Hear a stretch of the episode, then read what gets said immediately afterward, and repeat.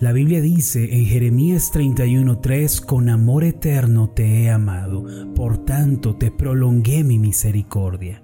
En esta vida muchas cosas son inciertas y todo cambia. Sin embargo, hay una verdad a la que podemos aferrarnos para salir adelante. Esta verdad es inmutable y no se desgasta con el paso del tiempo. Es la verdad que dice que Dios le ama a usted con un amor eterno, inagotable y sin límites. Por lo tanto, usted tiene la misericordia de Dios en su vida el día de hoy para ayudarle en todas las cosas. No importando en dónde se encuentre ni la situación que esté viviendo, si recibe el amor de Dios, su vida puede ser transformada y su problema puede ser resuelto. Entonces, abra su vida el día de hoy para recibir el eterno e inagotable amor de Dios que cambia la vida.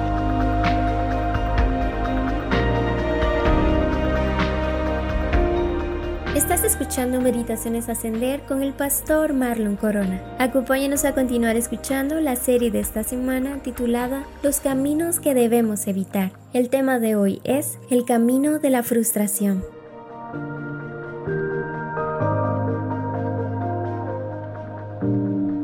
La frustración es un elemento altamente destructivo en la vida y un adversario terrible para la felicidad.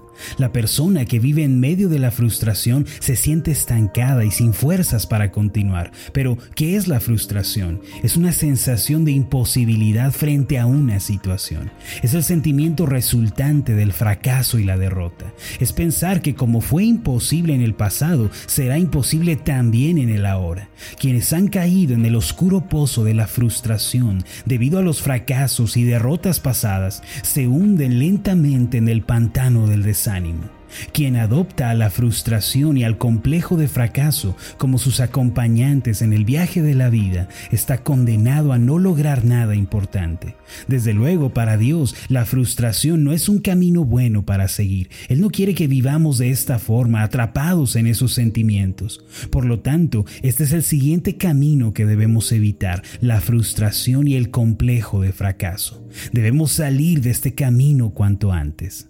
Quizá no lo hayamos considerado antes, pero todos los seres humanos tienen una necesidad natural de tener éxito y de salir adelante en la tarea o misión que desempeñan. Cuando esta necesidad de superación y de éxito no se satisface, se pierde el ánimo por vivir y se adopta una actitud de ¿para qué intentarlo? Si miramos detenidamente el diseño y la arquitectura del hombre, descubriremos que Dios lo hizo para prosperar, para fructificar y para tener éxito. En Génesis 1.28 encontramos lo siguiente, y después de haberlos creado, Dios los bendijo con estas palabras, sean fructíferos y multiplíquense, llenen la tierra y sométanla, dominen a los peces del mar y a las aves del cielo y a todos los reptiles que se arrastran por el suelo. Las palabras de Dios revelan el diseño del hombre. Él les dijo, sean fructíferos, multiplíquense, avancen llenando la tierra, gobiernenla.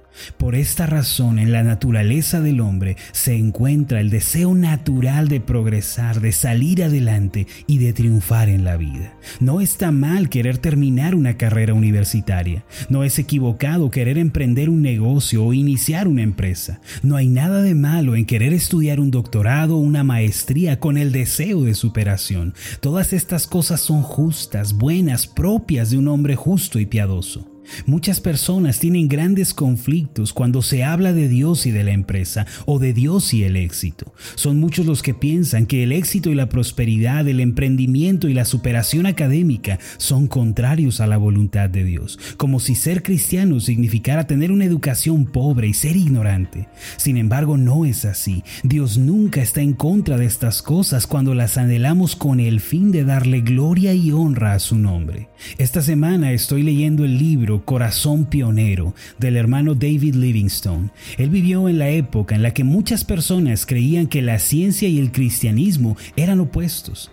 Hoy lo damos por sentado, pero hubo una época en la que un libro de geografía, de biología, de medicina o de astronomía eran censurados por muchos que pensaban que la fe y el conocimiento no se llevaban. Se decía que estudiar o investigar eran actos de soberbia contra Dios porque se debía aceptar el universo y la creación sin cuestionar su funcionamiento. No obstante, estos pensamientos son obsoletos en la actualidad. Hoy más que nunca sabemos que el conocimiento científico responsable y las investigaciones cuidadosas sobre el mundo y sobre la forma en la que funcionan las cosas no solo es algo permitido, sino es algo necesario. ¿Sabía usted que hallazgos astronómicos, médicos y geográficos han hecho que un sinfín de ateístas cambien su postura y acepten la idea de que hay un creador detrás del universo? Dios jamás ha estado en contra del progreso, de la prosperidad o del éxito.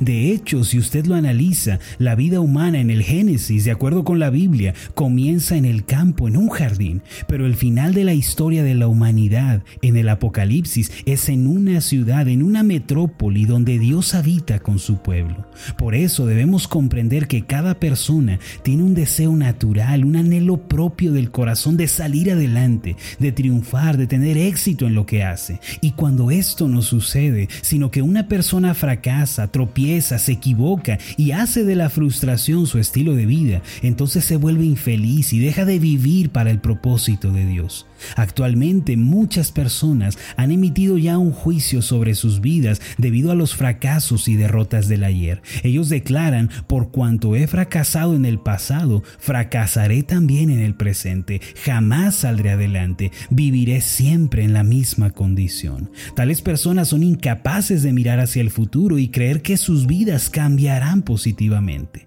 Muchos se dicen a diario, consciente o inconscientemente, que no podrán superarse ni salir adelante y que el éxito no es para ellos. Sin embargo, uno de los mayores errores en la vida consiste en pensar que siempre estaremos en el mismo lugar y que nunca podremos crecer. Nos equivocamos cuando pensamos que las cosas siempre serán como son ahora y cuando aceptamos que el cambio es imposible. Mis amados, la vida tiene abierta la posibilidad de cambiar. Mientras vivamos, la vida no tiene punto final. Por lo tanto, la decisión de cambiar o no está en nuestras manos. Se dice que debido a esta contingencia y a la cuarentena que estamos viviendo, la economía de nuestro país nunca podrá recuperarse, que estamos viviendo el principio de una crisis de la que nunca podremos levantarnos, pero yo no lo creo así. Tengo la convicción de que si nos levantamos después de esta cuarentena, trabajamos duro y nos esforzamos, podremos llegar a ser una potencia mundial. Este no es el tiempo para echarnos a llorar en nuestras camas y decir que todo está perdido. No es un tiempo para decir que todo está mal en el hogar y que las cosas nunca van a mejorar. Tampoco es el tiempo de pensar que nuestras familias no tienen remedio, que nuestros esposos o esposas o nuestros hijos jamás vendrán a los pies de Cristo. Yo me rehúso a pensar que todo está perdido. Más bien tenemos que trabajar con ahínco, dejar atrás la mediocridad, la indisciplina y el complejo de fracaso para salir adelante como sociedad. Mis amados, Dios no quiere que vivamos frustrados. Se dice que México es un país tercermundista, pero los cristianos no somos de tercer mundo, somos de primer mundo porque tenemos la gracia de Dios en nuestras vidas y al poderoso Espíritu Santo morando en nuestros corazones. ¿Cómo podemos ser de tercer mundo ante la realidad de que somos salvos y somos hijos de Dios. Por eso no vivamos frustrados y fracasados pensando que las cosas nunca van a cambiar o a mejorar. No acepte su condición actual como si fuera su condición final. Usted tiene que seguir, avanzar, progresar en Dios. Tiene que creer que en Dios se puede. En la iglesia Ascender, en el lugar donde predico, tengo escrito a mis espaldas la frase es posible. Algunos trataron de decirme que yo estaba usando la superación personal o el positivismo para guiar a la gente, pero muchos ignoran que se trata de una porción de las escrituras. Marcos 9:23. Este pasaje dice así, ¿cómo que sí puedo? Para el que cree, todo es posible. Estas palabras fueron dichas por el Señor Jesús en medio de una condición de mucha desesperación. Un hombre tenía un hijo endemoniado. Esto era algo terrible en los tiempos bíblicos. Si alguien era poseído por un demonio, lo único que se podía hacer era atar a esa persona y mantenerla con vida mientras se le encerraba o se le aislaba de los demás. No había una cura como tal. Nadie podía curar una condición como esta. Sin embargo, este hombre se postró ante Jesús y le dijo, si puedes hacer algo, ten compasión de nosotros y ayúdanos. A lo que el Señor respondió, para el que cree, todo es posible. Lo que quiero decir es que el mensaje del dulce evangelio de Jesucristo es que se puede. La salvación que era imposible para nosotros, Él la hizo posible. La sanidad que estaba fuera de nuestro alcance, Él la alcanzó por nosotros. La maldición que no podíamos quitarnos, Él la quitó de nosotros. La muerte que nos oprimía fue retirada por Él y cambiada en vida y victoria. Por esta razón le digo, en el nombre de Jesús es posible. La salvación de nuestras familias es posible, la sanidad de nuestros cuerpos es posible, la prosperidad, el éxito en Cristo son posibles. Mis amados, salgamos del camino de la frustración. Puede que hayamos fracasado en el pasado, sí, pero no existe una ley que diga que porque hemos fallado en el ayer ya no podamos salir adelante. Por eso, si usted cree en Jesucristo, si le recibe como Señor y Salvador, entonces es posible ver y experimentar un milagro.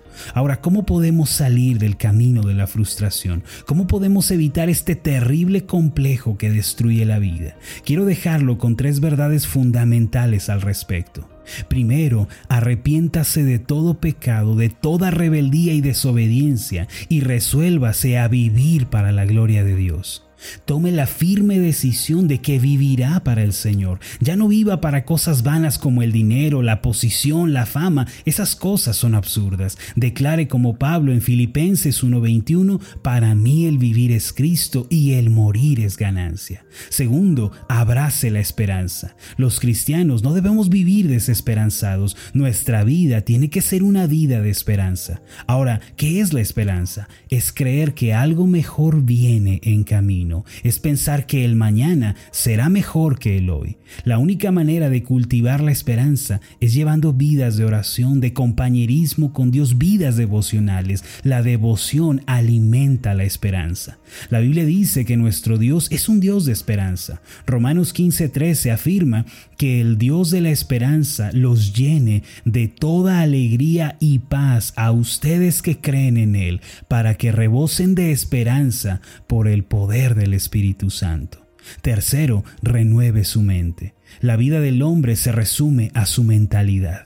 Si siempre estamos pensando negativamente, que es imposible y que nada se puede hacer, entonces eso mismo es lo que obtendremos. Por otro lado, si tenemos los pensamientos de Dios en nuestra vida, creeremos en los milagros y estaremos acondicionados para recibir mejores tiempos. Llenemos nuestra mente con la palabra de Dios, saturémonos de la conciencia del Dios bueno. Sobre todo, nunca olvidemos que Dios está con nosotros aquí y ahora para realizar grandes milagros. Recuerde lo que dijo el apóstol Pablo en medio de las adversidades, todo lo puedo en Cristo que me fortalece. Amados, no vivamos desanimados por los aparentes fracasos del presente. Tengamos esperanza en Dios, milagros ocurrirán, nuestra vida cambiará. Permítame hacer una oración por usted. Amado Dios y Padre Celestial, Tú no nos hiciste para vivir en medio del fracaso o de la frustración, sintiéndonos derrotados y que la vida no tiene significado. Desde el principio, tú nos hiciste con un propósito, tú nos diseñaste para salir adelante, para multiplicarnos, para avanzar en la tierra que tú nos diste.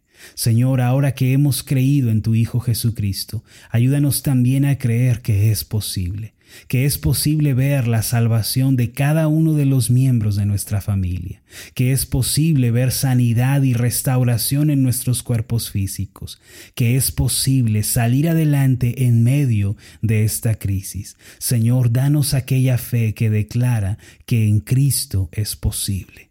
Esto te lo pedimos en el nombre de Jesús. Amén y amén.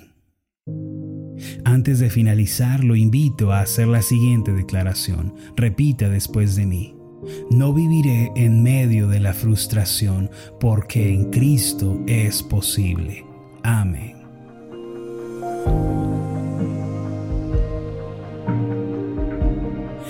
Tal? Mi nombre es Marlon Corona, soy el pastor de la iglesia Ascender en la ciudad de Zapopan, Jalisco, en México.